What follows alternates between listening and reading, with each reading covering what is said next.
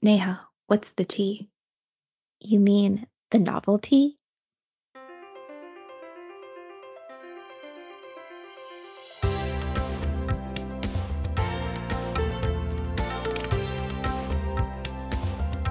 Welcome to The Novelty, a podcast dedicated to books.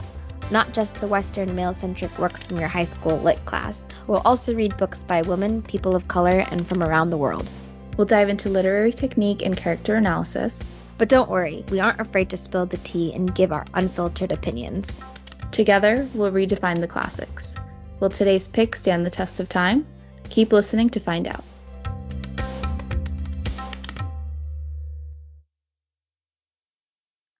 I'm excited to start this one. I have no small talk. I just want to talk about the books. Yeah, honestly, me too. I think that they're both such powerful books. So let's just get right into it then. Yeah. So both of us had read one. I read Passing many years ago. You've read Vanishing Half before. So mm-hmm. this time the Vanishing Half was more fresh for me. So I can give a little summary of that. And then do you want to follow up with the Passing and then we can kind of talk about both of them? Sure. Let's do it. Okay. So The Vanishing Half is a book by Brit Bennett. She writes a story that kind of traverses a couple generations. Um, the the central story is there's two twin sisters who are both fair skinned black girls, and when they're young adults, one of the sisters decides to pass over as white. And uh, at first, she just does it to see what it would be like, and then she actually chooses to live the rest of her life that way. And the book revolves around the two sisters and their families and how it affects the relationships between them.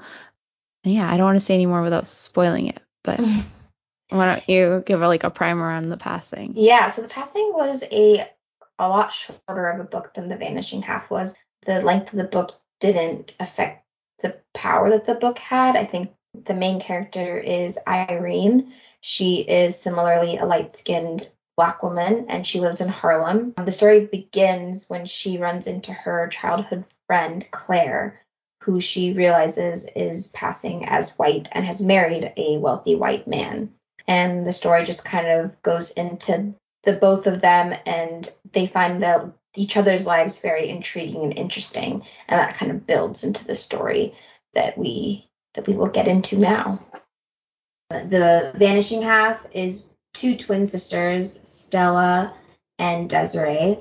Stella's husband's name is do we know his name? John. Is it John? Because that's that's Claire's. Bella's. Yeah. Yeah. See, we're already getting confused. I don't know. I don't know if Claire Stella's husband even matters to the story, honestly. But basically, Stella and Desiree are twins. Desiree's love story is with uh, the inspector, whose name is Early.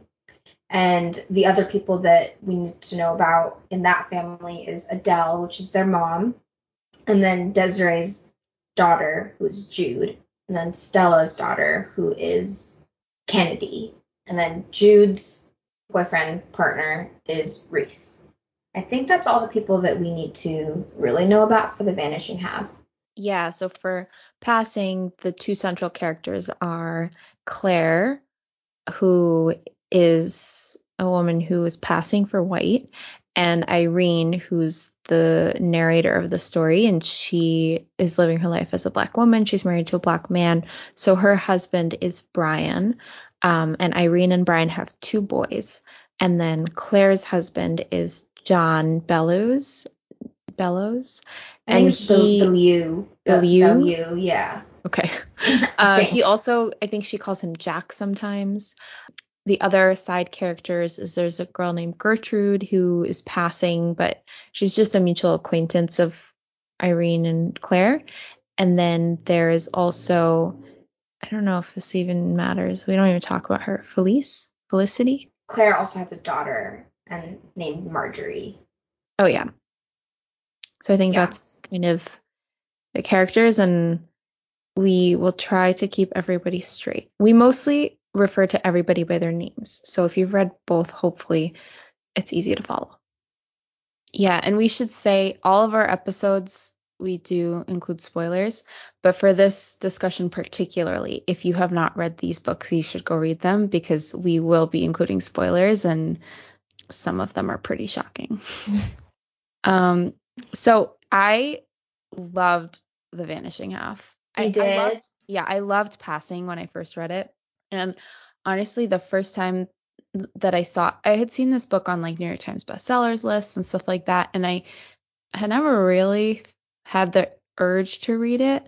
And I feel like I was just biased about New York Times bestsellers. I feel like a lot of them tend to be kind of pulp fiction, like And overhyped for sure. yeah, like the silent yeah. patient, where like, okay, I can read it in an afternoon, but it's not quality literature. So that was why I didn't read it for a while, but I'm so glad that I did for this because it's, I was like riveted. Glued to the I think, page. yeah, I think the first time I read The Vanishing Half, I didn't quite know what I was getting into. I have a like a personal habit that I keep to where with movies and books, I don't watch trailers or read the back of the books. I usually just like word of mouth, someone tells me what it's about, and I'm like, okay, and I get into it. So obviously, The Vanishing Half was really popular. I, I think it was in 2020 that it was the New York bestseller, and that's when I read it because I was just seeing it everywhere. And I got into it and initially thought it was like kind of like a mystery book. Oh, we have to like find out where Stella is and what she's doing, and that ob- obviously was very captivating to me. Gets very deep into the daughters' lives and how their actions have affected their their family and how they live and their personalities and just everything about them. And I think it's a very deep dive into um, racism and bigotry and just a lot of themes in this one. But speaking of themes, which one did you pick? I picked comfort Interesting. mostly because I was like curled up in a blanket and I had a candle. I was like very comfortable when I was reading this book for the most part. So it's like I'm gonna go with comfort. Um, but I kind of saw it from these because these books are talking a lot about identity and um they spend a lot of their lives not in a comfortable place. And so there were like certain moments here and there that I saw comfort crop up. Um, what did you pick for your theme? I picked power. I was debating between like privilege and power. Sometimes they can go hand in hand, but I, I did want to focus on what power meant in both of the roles of Irene and Claire and Stella and Desiree and how I I read The Passing first and that was that book was new to me and I'm I saw it in the very beginning of The Passing when um Claire and Irene were meeting and it kind of felt like Claire had a power over Irene in their initial meets because you could tell that Irene wasn't into inviting Claire places or hanging out with her or involving her in her, her or her family's life at all. But for some reason, Claire had this power over her and like convinced her to do these things for her.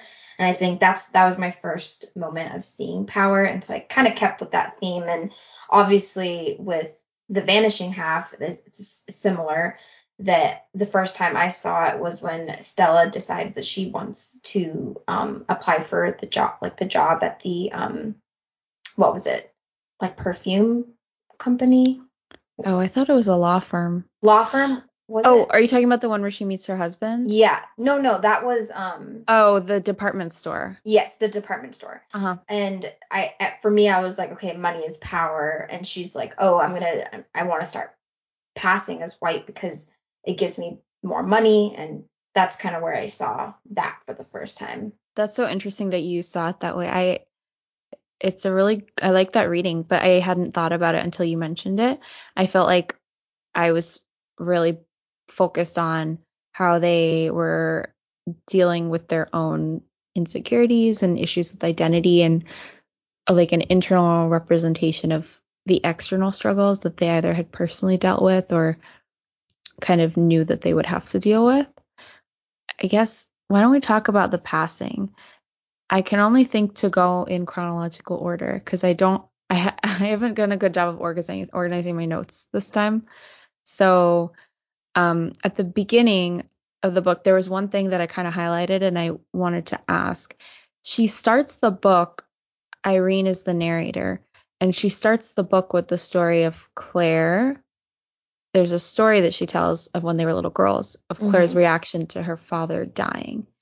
And I thought it was interesting because the rest of the book, there's very little that they talk about their childhoods together. It's all very in the present moment. And I wanted to ask what you thought of her including that and how that sets the tone for the rest of the book. in it for me reading that part of the book i wasn't yet sure what the book was about exactly. So i feel like that kind of gave me a little bit of like a sneak peek into their past relationship. And at some point irene forgot about their past relationship because she for, she forgot who or tried to forget who claire was and claire only becomes part of her life again when they meet all of a sudden in chicago and so at that point, I don't, Irene isn't ever thinking about their past anymore. I think when she sees Claire's name for the first time, she's like, oh yeah, Claire's that girl that blah, blah, blah, whatever. But then as soon as she realizes that this girl's like passing as white, that's all that she really cares about at that point. So it's just like very present. Yeah.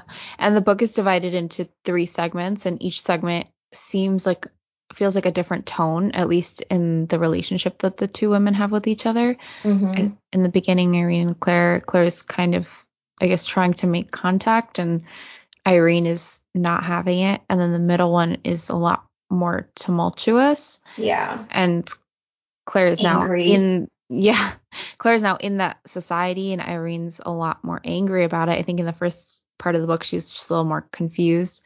And then in the last one, it, I mean, everything kind of comes to a head at the end. But I love that you brought up the parts because Nella Larsen does a really good job of a build up in this book. mhm, She's always hinting at the fact that Irene has a temper because she like bring they she'll like slowly in in just passing, no pun intended, will say will say like, oh, Brian Irene's husband had a fight months ago about something and how Mhm. Brian's kind of afraid of her. And so obviously Irene does have this this temper about her, but she never actually like loses her cool in, in the book that we're reading in that segment, but she always hints at it. And so I feel like when she does eventually like break the glass at the party at the near the end of the book, that was like her finally losing her temper and like being angry. But she does such a good job of like hinting to that build up throughout the segments in the book. And I I really love that Yeah. because it wasn't surprising when she lost a temper. It was like we knew it was coming. We wanted Right. it to happen in some way or the other. And she's so sneaky about it too, because you feel like you're just reading a conversation about like tea, yeah. afternoon tea, you know, and then all of a sudden something crazy has happened and you you have to kind of stop yourself and be like, wait, what? And then read through Irene's reaction again to piece together what's happening because she never spells it out, but it's still very clear what's going on. Yeah. Like um in the middle when so in the second part of the book, uh, Irene starts thinking that Brian and Claire are having an affair. Mhm. and she has no evidence at all but she just kind of was like putting together all these different emotions really. A- at least the way i saw it is she's displacing her she's either jealous or angry at, at claire for passing or probably both. And she kind of displaces those emotions onto this imagined affair with claire and brian which the author never comes out and clarifies if it's real or Mhm. not like we have no evidence we just have to guess or believe Irene or not believe Irene. what do you think? Do you think Brian had the affair? I don't know because Irene is I don't know if you could call her an unreliable narrator in the traditional way. It's not like there's a big thing revealed at the end that was like, "Oh, I was lying the whole time." But I don't know that the author wants us to side with Irene. Like Yeah, is Irene the protagonist? Cause I don't, that that's a great question. I don't know, and I think Irene is so emotional throughout the book that it's like people are blinded by their emotions all the time, and I think that's kind of what Mhm. happens. I mean, the ending of the book was, I think, a very well. I'm just gonna go out and say it. Well, Claire dies basically. And like the big question is like how did she die? We don't know if she jumped. We don't know if irene pushed her. And i think that's like a moment where if you do believe that irene pushed her that's a blind moment for her where she was so blind with rage rage that she wasn't understanding what was happening. So in that sense she could have been so blinded by her emotions that she just convinced herself that brian was having an affair and obviously as her as the narrator we we believe her or like want to side with her in some way. But i i also don't know. I my heart tells me no though. As i feel really? like yeah i feel like brian obviously had some kind of attraction towards her yeah. but i don't think based off like his personality or the way that it was portrayed in the book that he would have been the type of person to like actually have an affair. Yeah I I don't know. Maybe he could have had an affair, but I agree. My gut tells me that nothing was, or not nothing. Maybe they were like flirting, or he found her attractive, but I don't think they were having an affair either. Yeah. What do you think happened at the end? Because there's a lot of different ways it could have gone. Like, yeah. Irene pushed her? Do you think she fainted? Do you think she jumped?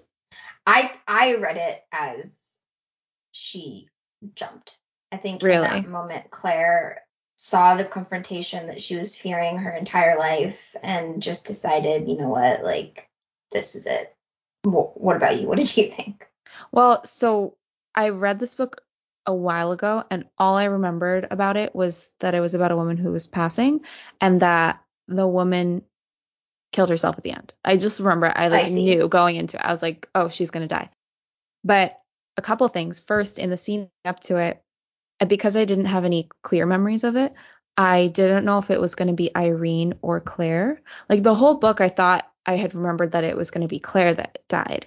But then in the scene just before Bello, like Claire's husband, walks in, I was like, wait, is it Irene who kills herself? Because I actually think that in those moments when she opens the window, I think she's contemplating that. Or like I don't know if it's conscious or subconscious, but there's just something about the passage that made me think like is she thinking about jumping? Yeah. And then when he came in and everything happened the first time i had read it the same thing as you like i thought that claire jumped. But this time reading it i almost felt like irene pushed her but not intentionally. Like she didn't push her with the intent of like i need to end her. And she had even though she had thought about it all the time. She wasn't consciously thinking she wanted to kill her, but I just think with her temper and with everything that had happened before, like she even says it a couple times, what if Claire has died or what if she outs Claire? And I just think all of these ruminations were brewing so close underneath the surface that she might have just reacted blindly. Yeah, like un like unconsciously, like yeah. just acted. Just made out. a sharp movement and then Claire falls in a way, I'm like really glad that we're doing the passing and the vanishing half in one episode because they're just so similar and very great novels to read. But it's like I could spend this whole episode talking about passing. So I know. so I, I don't want to get into it too much, but yeah, I feel like it, it was good that that the author kind of Nella Larsen she kind of left it up to the audience to decide what had happened. In the same way, I feel like Brit Bennett also kind of does that in the Vanishing Half when uh, Loretta uh, moves into Stella's neighborhood, mm-hmm. and um, she and Stella start to kind of become really good friends. But then I think Stella gets a little bit afraid of how close she is uh, to a black woman, and she starts to push her away. And I think another question that that the author kind of left for the audience to decide was, do you think Loretta knew that Stella was a black woman? I think she knew. Yeah. Yeah. And the same thing happens in the passing where Bello or somebody is mentioning how Claire would never have black servants.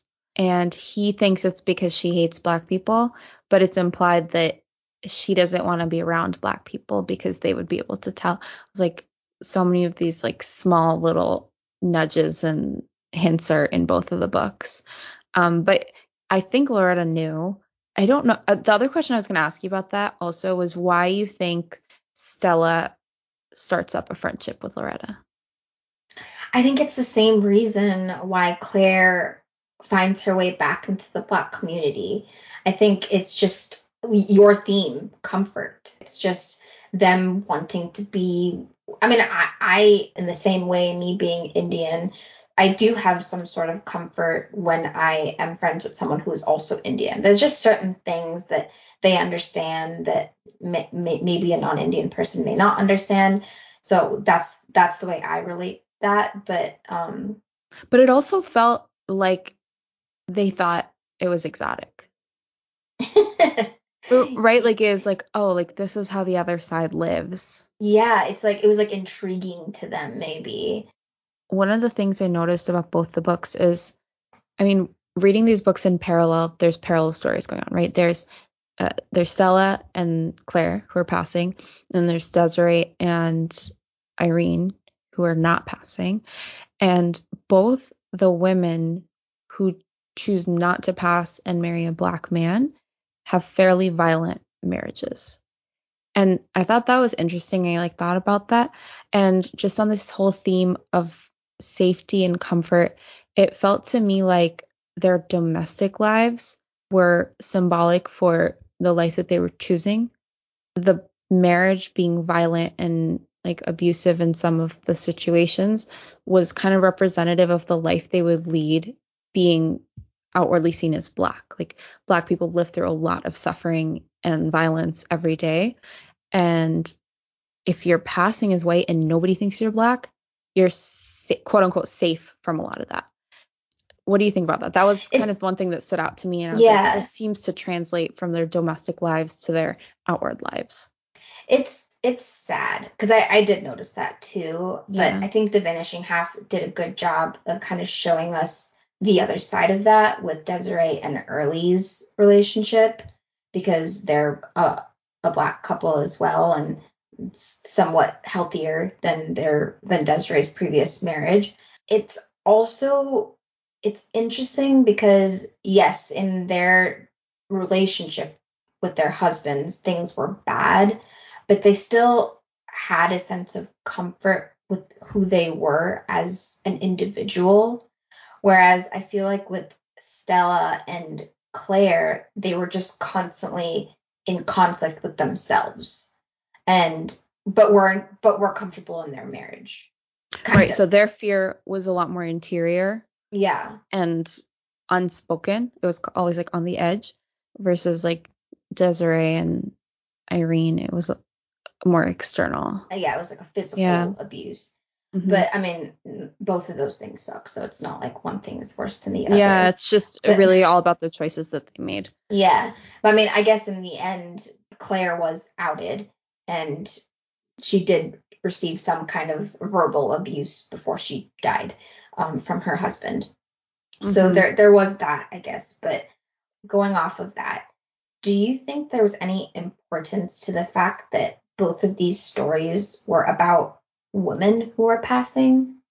I haven't done a lot of research on it, but I don't know a lot of example literary examples of men passing. The introduction to the version of passing that I read talked a little bit about it. Um, and I also read the Wikipedia page. um, and it was saying how it's actually interesting. It was talking about how passing as a phenomenon was a lot more common than we would think now.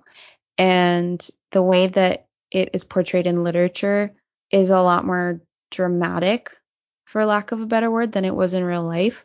And it kind of talks about examples of both men and women who would pass in and out of society, and people would know they were passing and not really care. Some people passed as white and then used that platform, I guess, to try and help their communities it seems like maybe and of course this is all like written records and gets warped by time and who's telling the history but it seems that maybe the more common story was someone like gertrude gertrude is that random friend in the passing who has married a white man but he knows that she's actually black mm-hmm. and that was interesting for her to include because there's no such middle ground in the vanishing half. There's only completely passing and completely not. I don't know, Gertrude doesn't really have much of a role other than to be like a spectator to that interaction with Bello. But it seems like that was a little bit more common. And in the literary tradition, it's become almost a device to be able to talk about race and identity and um, discrimination and the other themes that we were kind of discussing. I would be interested in reading if anybody has any recommendations of a similar story, but in a men's point of view. I feel like it would be a very different story, but yeah, I I would be just as interested to read it. Speaking on all the themes that you just mentioned, I noticed that class and race are very intertwined in both of these stories. Desiree and Irene have similar abuse in their relationships. There's also a want for a better life or more money or or just the assumption that they're both in a lower class than their subparts are. Yeah, I think in both situations it was presented that passing as white and marrying a white man was definitely a means to an end. It wasn't just for the sake of being recognized as white. I think the wealth and the status and all of that had a big part. Um, but I felt like in the passing, Claire and Irene were of a much more similar social class than Desiree and Stella ended up. Yeah. Um, which I wonder how much that has to do with the time difference because the passing is set in the late 20s, probably like right before the Great Depression. And then the vanishing half, I think, starts around the 50s and spans to the 80s or 90s. Mm-hmm that may have something to do with it because back in the 20s, I think New York City was very different than how it was in the 50s, 80s, now.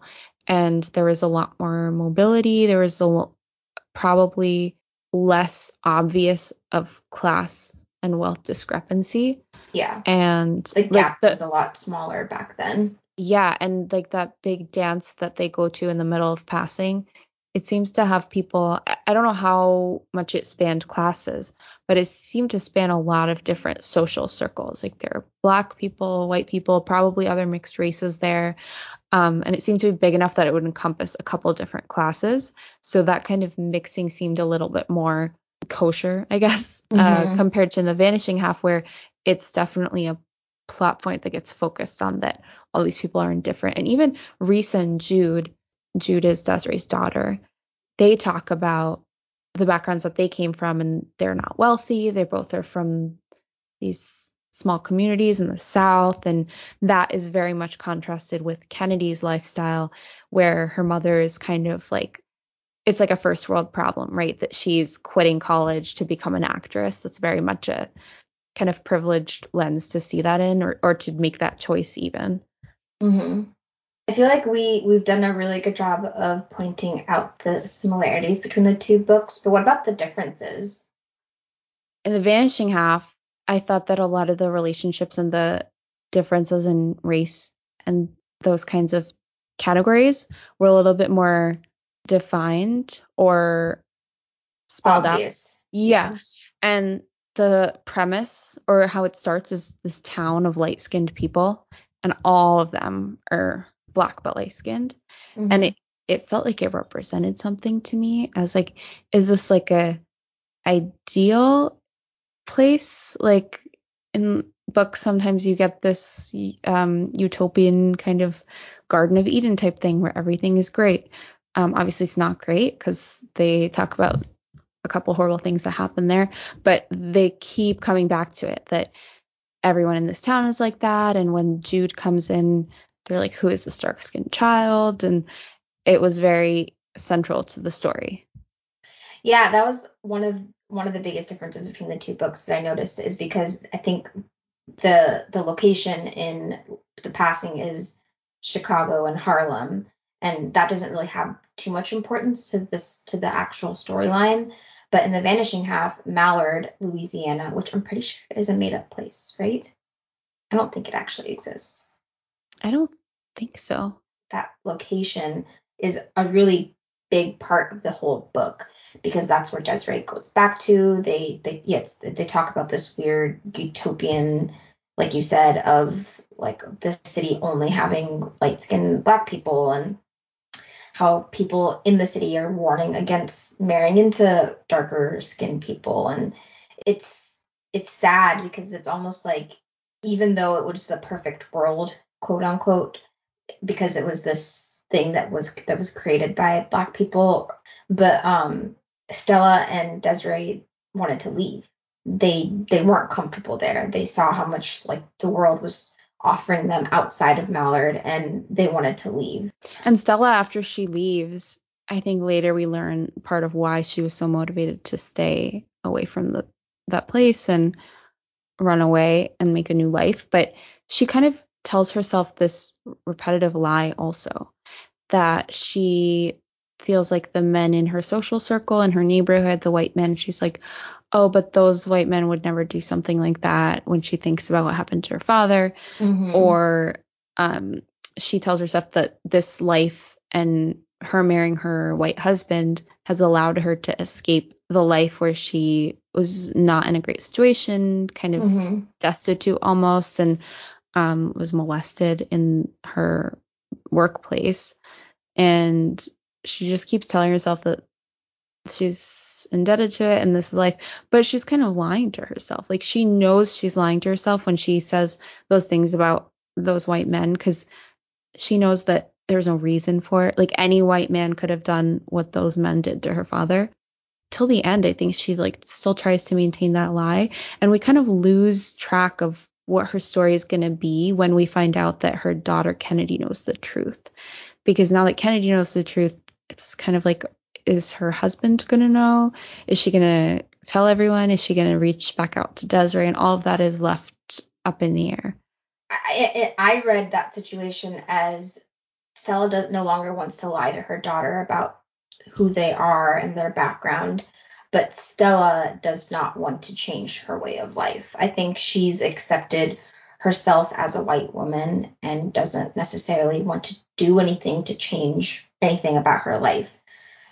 Whereas her counterpart in passing, who's Claire, kind of does the opposite, where she re- kind of has a lot more regret than Stella has, and she wants to go back. She's she's always like, or she one of the things that she says is um that she kind of wants to be found out because then she could safely come back to her community. Mm-hmm. Um, but Stella, it's the exact opposite. Her yeah. she was found out, but she still wants to doesn't want to tell anybody who she really is.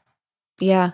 I I noticed the same thing that they had different reactions to it and Stella I mean Stella's hand was forced because Jude revealed the whole thing. She probably never would have said anything otherwise, but it was just it, Stella's character I think was very interesting in the book cuz the whole book her absence is more important than her presence would have been. If she had been around, it wouldn't have been talked about so much, or it wouldn't have been so emotionally, obviously, distressing for the family.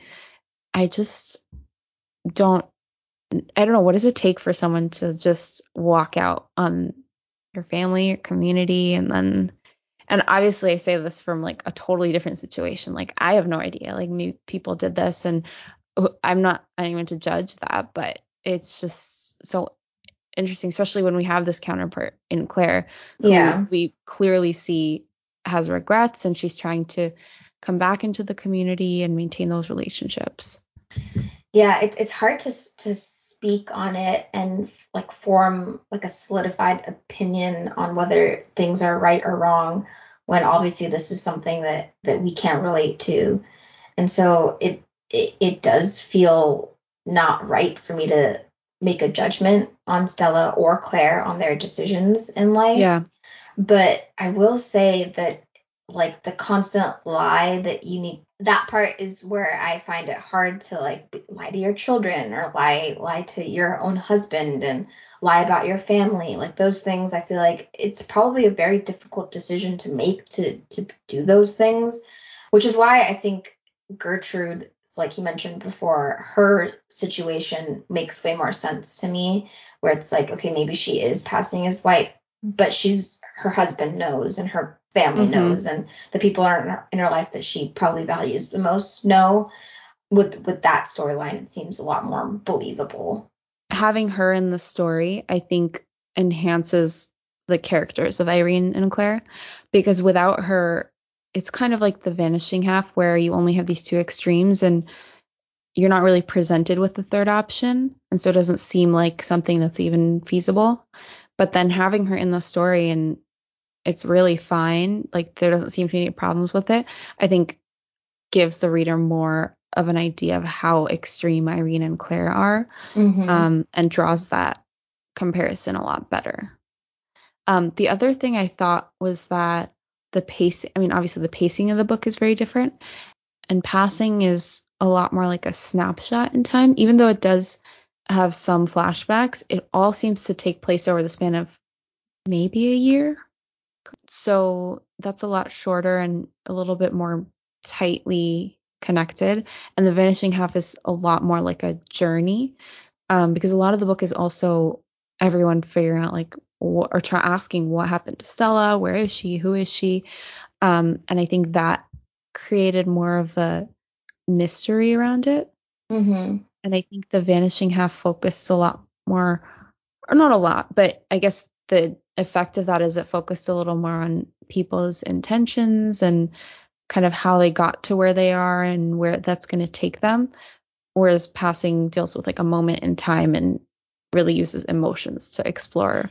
Yeah, The Vanishing Half does a good job with talking about consequences. And those consequences they talk about in the form of Desiree and Stella's children. Because Claire and Irene also have children, but obviously it's a sh- such a short and powerful novel. They don't really get into the kids that much, but there Mhm. probably is a whole other story with with how the kids would have grown up. So I kind of like. I would they- love to read right. passing fan fiction. I, Right? I Like what thinking- happens after? What is Yeah. the perspective of the children? There's Which is so kind of much. what they did in the Vanishing Half. You they could have like if they Yeah. had ended at the part where before we know we were introduced to Jude and Kennedy, that probably would have been the same length as the passing. And so That's true. So it's interesting that we get kind of like a a 10 years later like a like a Mhm. little time jump of that storyline and then the consequences of both Stella and Desiree's decisions that they made and how that affects their children. One of the things I wanted to mention was I really liked Jude and Reese's relationship. I felt like it talked about a non straight relationship in a really matter of fact way that I liked. I feel like, well, well, not a lot, but sometimes I see authors trying to like make a point of including LGBT or making it kinky or, or something. And I just liked how normal and lovingly they the author portrayed it. Um, it was just nice to see. in a weird way, Jude and Reese have been through similar, not similar situations, but similar emotions as a reaction to the situations that they've been in, which kind of brought them together. Just like the probably being bullied and probably not really fitting in because Jude grew up as a dark person in Mallard, which was filled with light people, and that Reese was kind of explained to his parents about him wanting to live as a man Yeah, and their relationship made a lot of sense to me for that reason. Because easy, or not easy, but people can get very close when you have a, a shared background or there's like one kind of emotion or growing experience that you have in common. Yeah, I feel like when you've been through something traumatic, like it's hard to explain that to someone who has never experienced something like that ever before. And though their situations were very different, just the idea that they had similar emotions, I think, was kind of made it nice that they could relate to each other in that way. Yeah. This is unrelated, but in the passing, Irene keeps talking about March coming quickly. Like she talks about months of the year a couple times, like October, December, March, and she keeps looking forward to March because I think that's when Claire's leaving. They're going to Chicago or they're sailing somewhere. But also I noticed that she references like holidays. She talks about Christmas and she talks about Easter. And you know, Easter symbolizes rebirth and things like that. And it felt like it was hinting at her wanting a rebirth. Like, whose rebirth Huh. is she hoping for? And I couldn't figure out if it was hers or Claire's. Interesting. I think maybe I was kind of relating Irene being reborn to when Claire was finally going to leave her. There was just something about Claire that just kind of felt like like a little mosquito in her life that she just wanted to get rid of but couldn't get rid of. Mm-hmm. And then it became so complicated because she's like, if I get rid of Claire, then, uh, or not if she gets rid of Claire, but if she outs Claire, then Brian and Claire can be together, and there's nothing holding them back, and she's just like creating all these scenarios in her head. Yeah, I definitely related to Irene a lot in that sense. She seems like a crazy person, like yeah. emotionally. I feel like sometimes with my overthinking and anxiety, if I was a character to be written, I would be written very. So I don't know if I would commit murder, but I hope not. Um, yeah, I think she does. You know, we were talking about this earlier, but she does a good job narrating her thoughts and weaving that in and out of telling the story. Um, there's one line. This is also not related to anything, but I just thought it was really funny. Uh, where they're at the ball and Irene is talking to Hugh, some like philanthropist or I don't know. And she goes, and this is how I imagine they talked in the 20s based on like watching old black and white movies. She goes, But Hugh, you've got to admit that the average colored man is a better dancer than the average white man. And I was like, wow, so little changes. Yeah, it's just like the the old like version of white man that. can't jump. Yeah. exactly. I was like, that's pretty funny. Yeah, that is funny. I know we talked about how powerful Nella Larsen's writing style is, but what about Brit Bennett in The Vanishing Half? I liked her writing style a lot, and it was less obvious. Um, I think reading passing, it felt like I was reading the language felt like I was reading Edith Wharton or like these people who are like masters of language and carrying a sentence and phrases. In The Vanishing Half, she's a little more subtle about it. Um, there's no like big language or descriptive imagery that stood out to me the way it did in passing, but I think she still wrote in a very I don't know how to describe her writing style. Was, I liked it a lot, but what I wrote down as my notes for Brit Bennett's writing style oh. was captivating but thorough because I think mm. she did a good job of making the book like I couldn't put it down when I read it. I as soon as I like understood what the storyline was, I just wanted to know what happened. But Neither. with Nella Larsen, it was just as captivating, I think. Eh, but hers hers was more powerful, I think, mm-hmm. and just had more like every sentence had meaning. I think Vanishing Half, obviously being a, a longer novel, was slower. And so Yeah, it was more like, like, a slow burn where yeah. passing is like the campfire exploded. Exactly. And I, that's a perfect way of putting it, honestly. Yeah. I had the same experience reading The Vanishing Half. I I obviously love reading, but sometimes my workday's so long and I'm so exhausted. And I've talked to so many people that to read, I'm, i have to like think about it. I'm like, oh, should I read or should I just watch some TV so that my brain can have some rest? And when I was reading The Vanishing Half, it was the first book in a really long time where on my drive home, I was like, I'm going to go home, I'm going to read my book. And it wasn't even a debate of like, should I read or should I watch TV? I was like, I want to read this book.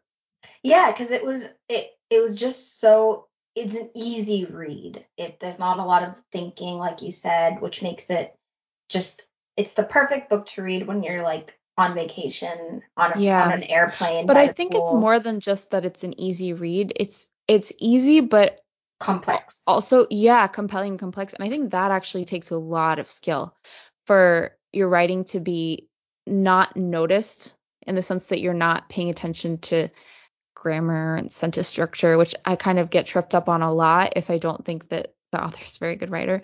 But so she has that down. She's like very good writing skills, but also she knows how to pace a story and tell it in a way that makes you want to keep reading without gimmicky tricks. Mm-hmm. Yeah, I agree. I did have a passage for The Vanishing Half, um, which I think would do a good job of kind of painting the picture of how you described her writing. It was a strange town, Mallard, named after the ring-necked ducks living in the rice fields and marshes. A town that, like any other, was more idea than place. The idea arrived to Alphonse Decatur in 1848 as he stood in the sugarcane fields he'd inherited from the father who'd once owned him. The father now dead, the now freed son, wished to build something on those acres of land that would last for centuries to come. A town for men like him, who would never be accepted as white but refused to be treated like Negroes. A third place. His mother, rest her soul, had hated his lightness. When he was a boy, she'd shove him under the sun, begging him to darken. Maybe that's what made him first dream of the town. Lightness, like anything inherited at great cost, was a lonely gift. He'd marry a mulatto even lighter than himself. She was pregnant then, with their first child, and he imagined his children's children's children, lighter still, like a cup of coffee steadily diluted with cream, a more perfect Negro, each generation lighter than the one before. The other thing that stood out to me when you read that passage just now is how much her writing alludes to time. It, like everything she's writing about makes you wonder what came before, how it came to be that way, what it would be in the future, but she never directly addresses it. It's just suggested in the way she talks about things. Mm-hmm. And that's kind of the only thing that's really written about the history of Mallard in the whole book. And so I think it's it's kind of fun in a way to just kind of like have our own interpretation of what Mallard maybe grew into. Obviously, not the utopia that that man was trying to create, but um, yeah, I think I think that paragraph kind of stood out to me because I think it did a good job of kind of it was it's like one of the first pages of the book, so I think it did a good job to kind of like paint the picture of what was going to happen. Yeah. I have one from passing also, which I didn't highlight at the time because I was like, if I highlight this, I'm gonna have to highlight the whole book, so I need to bring it in. But I just loved this passage so much. It's also describing a place, but uh, it's beginning of the book. This is what Irene Redfield remembered. Chicago, August. A brilliant day, hot, with the brutal staring sun pouring down rays that were like molten rain. A day on which the very outlines of the buildings shuddered as if in protest at the heat. Quivering lines sprang up from baked pavements and wriggled along the shining car tracks. The automobiles parked at the curbs were a dancing blaze, and the glass of the shopkeeping windows threw out a blinding radiance. Sharp particles of dust rose from the burning sidewalks, stinging the seared or dripping skins of wilting pedestrians. What small breeze there was seemed like the breath of a flame fanned by slow bellows.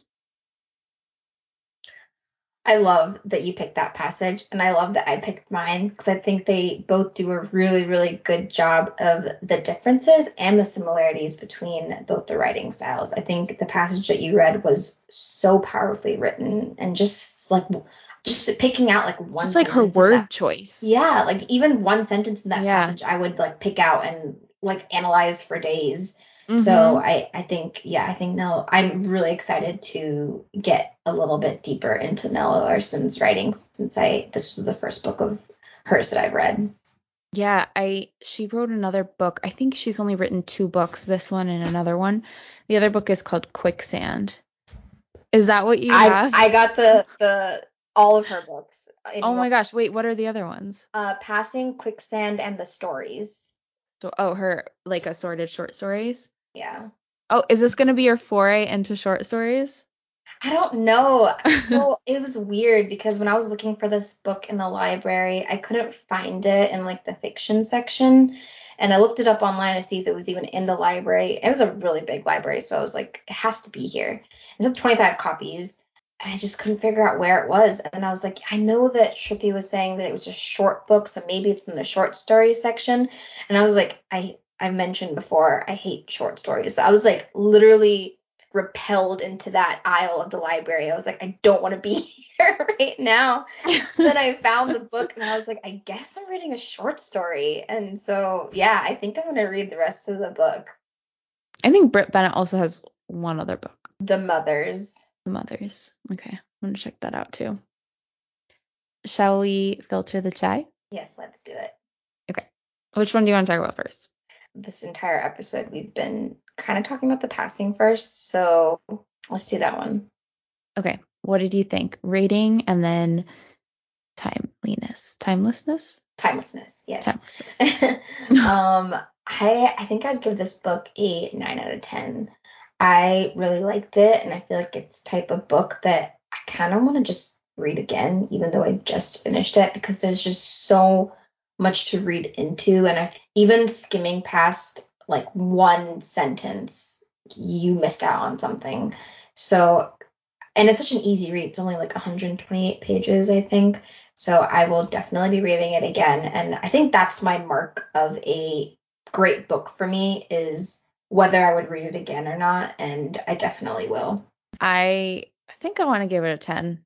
Same thing. I literally finished it an hour ago and I would start it again from the beginning right now.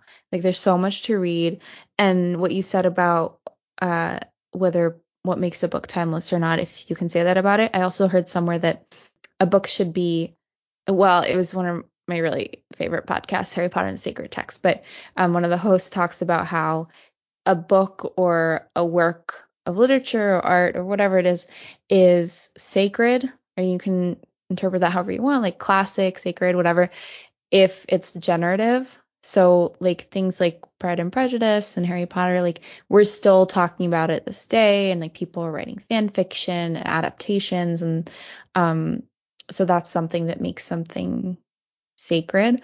And I feel like this book, like the fact that we would want to like read or write fan fiction about it, you know, and we're like curious about stories that have been maybe left off the page. I think that definitely makes this a classic in my mind. So I kind of answered the second question, which is if we think it stands the test. Yeah, I feel like the fact that we're even when did this book come out? 1920 1929. Oh wow the fact that it was written in 1929, which by the way was is almost 100 years ago. It's 2022 right now as we're recording this. We're only seven years away from it being 100 years old. I think the fact that we're doing this book it answers that question. Yes, it, it is going to. It already is standing the test of time, and I think it will. Yeah. What about the vanishing half? I kind of want to give this a 10 out of 10 too. like I, I just don't know what I have no reason to give it a nine because I don't know what would make it go from a nine to a ten. I I give it. Oh, you know what? Actually, we didn't discuss this, and I wanted to ask about this. Um, the ending felt very abrupt to me. Like I don't remember exactly what happens, but it ends with Reese and Jude, and they're like I don't know, they're swimming in a river or a lake or something, and it's after the funeral of Adele, her grandmother, and it just ended. and and I know there's a lot that remains about the stories of everyone, and that's kind of part of the book, as you're left wondering. But I don't know why it ended with that imagery. Yeah, especially when like we're I mean, it's hard to not compare passing and the vanishing half because that's what our entire episode is. But it, it's it's hard because passing ended like with the most shocking thing that happened, and the vanishing half was kind of the opposite, where it was like it just ended like a normal chapter might have. I feel like some of the chapters had more had a better cliffhanger than than the ending did. But yeah, I think because of of the ending and just in general, a couple slow parts of the book that I gave it an eight and a half on ten. I liked passing more than vanishing half. Do you think that this book will stand the test of time? Yeah, I think so. I think there's a lot of books that I've read that are considered modern classics that are not as good as this book. Like I just feel like the themes are so not really universal, but something that is never going to go away and that always will be relevant. Um, that I, I think so. Yeah, I agree with you. I think the vanishing half is just a more recent, kind of a little bit maybe more relatable uh, version of passing, I would say, and just like with the drama parts of the children and the relationships and themes that they have that they're both very similar books, but I and I think they're both equally important. Yeah. I also I wanted to talk about the ending of the of passing because there apparently were two published endings. Wait, really? What? Yeah. So this is how the ending goes in my copy. Her quaking knees gave way under her. She moaned and sank down, moaned again. Through the great heaviness that submerged and drowned her, she was dimly conscious of strong arms lifting her up. Then everything was dark. Centuries after, she heard the strange man saying, Death by misadventure, I'm inclined to believe. Let's go up and have another look at that window. But apparently, a different version of it ended with, Then everything was dark it didn't have that last line about the man saying like oh death by misadventure like let's go up and have another look at the window which leaves it if that's how she ended it it leaves it even more up to interpretation because then did irene pass out? Did irene die? Like if everything goes dark. That is oh my gosh that makes me like like the book more honestly. I kind of wish that they kept it that way. Wait so it was just like she published two different versions or like was it was this way after? Like it was just interpreted in a different way? Um, so the footnote says that there was two different endings published by the publisher and the first and second printings concluded with that paragraph like centuries after but the third printing omits the passage. Weird. but later editions all usually use the original one but i don't know is the was this a publisher decision? Was this an author decision? I don't know. And then now it's making me rethink the last line too of like the centuries after heard a strange man saying death by misadventure. It's like, wow, like this whole book was one big misadventure. I'm, yeah, why does it now that I'm reading like why does it say centuries after? Yeah, right? Why not moments or like it feels like centuries to her, but is it like a breaking the third wall because commenting on the whole thing like centuries after. And then the whole book is like a death by misadventure. Let's go have another look at the window. And the window is the book like the window into their lives. Like let's go back and read the book and see what we think of it this time. I'm gonna have to do a deep dive on this and yeah. get some answers because i'm like very, very intrigued right now. yeah. Well, now I'm just like thinking through it. I'm like, oh, is she commenting on like the novel as a narrative structure? Is she like, I don't know. There's so many ways to interpret it. That's crazy. Yeah. What about shelf discovery? Oh, yeah. Well, what are your recommendations? So I will admit, because I got the complete fiction of Nella Larsen's novels, that I did start reading Quicksand. And I think I'm just going to put that one as my recommendation for passing because it's very, it seems so far to be similar to passing in a lot of ways. And I just really enjoyed her writing. So I'm just really intrigued to have to read more of it.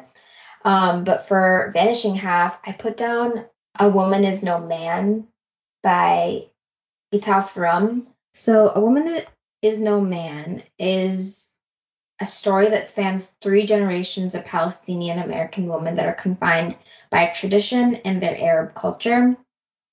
So I would say it is similar to Vanishing Half in the generational story part of it, but it's definitely a lot more violent and it has like a story of betrayal, independence, individuality. And I really liked it. I gave it, when I read it, I gave it an eight and a half out of 10, which was similar to The Vanishing Half. I will say The Vanishing Half is a little bit, is a little bit of an easier read because it's not as sad as The Woman is No Man. But yeah, I would recommend that one. I don't have anything for The Vanishing Half. I think because I read The Vanishing Half like I knew we were doing this comparison and I read them as companions to each other. So for anyone who hasn't read one or the other, should read the other. Definitely. Um, and then I have two recommendations for passing. One of them is A Streetcar Named Desire. It's a play by Tennessee Williams, and it doesn't have the same themes necessarily. Um, it's about uh, the main characters are white. There's three main characters, but I think I was reminded of this because of the name Stella, like the name Stella in Vanishing Half, and then the sister Blanche's sister is named Stella in Streetcar Named Desire, and if anyone's familiar with the movie, that's like the famous scene of Marlo Marlon Brando yelling like Stella. Oh my gosh, it's so Um, funny because whenever I, I know what the reference is, Yeah. but whenever I hear people referencing that scene, I always think of Modern Family because the dog's name is Oh. Stella, and there's this one scene where they're looking Yeah, for Stella. They're and they're- referencing it. Yeah. I remember that episode. Um, but anyway, so the play, I think if you read Passing, you might like this play because the pacing is similar. Um, Passing is a novella, so it's pretty quick, and then Streetcar Named Desire is a play. Um, so that also has to move pretty quickly, and action has to kind of be told through dialogue. And a lot of the tension buildup is similar to how it is in Passing. And then there's a couple of shocking twists, and um, unfortunately, there's some domestic manipulation and possibly abuse, which is also similar. But I think it's just a really good character study um, with some of the similar themes and structures passing. Um, yeah. Well, next episode we're going to be doing The Last White Man by Mohsin Hamid. And Shruti, I know you've read some of his work before, but I have not. Um, this book just came out a couple months ago, so I'm excited to read it. I keep seeing it everywhere. I'm excited to read this book too. I've seen it a lot and I liked his writing style and some of the themes he brought up. I read uh, The Reluctant Fundamentalist. So this will be fun. Thanks for listening to The Novel Tea. We are your hosts, Neha and Shruti, and our music is created by Apurva Koti. We love to hear from you, so send us book recommendations, episode commentary, or even critical feedback. You can find us on Instagram at thenovelty.pod or email us at thenovelteapod at gmail.com. Until next time, happy reading.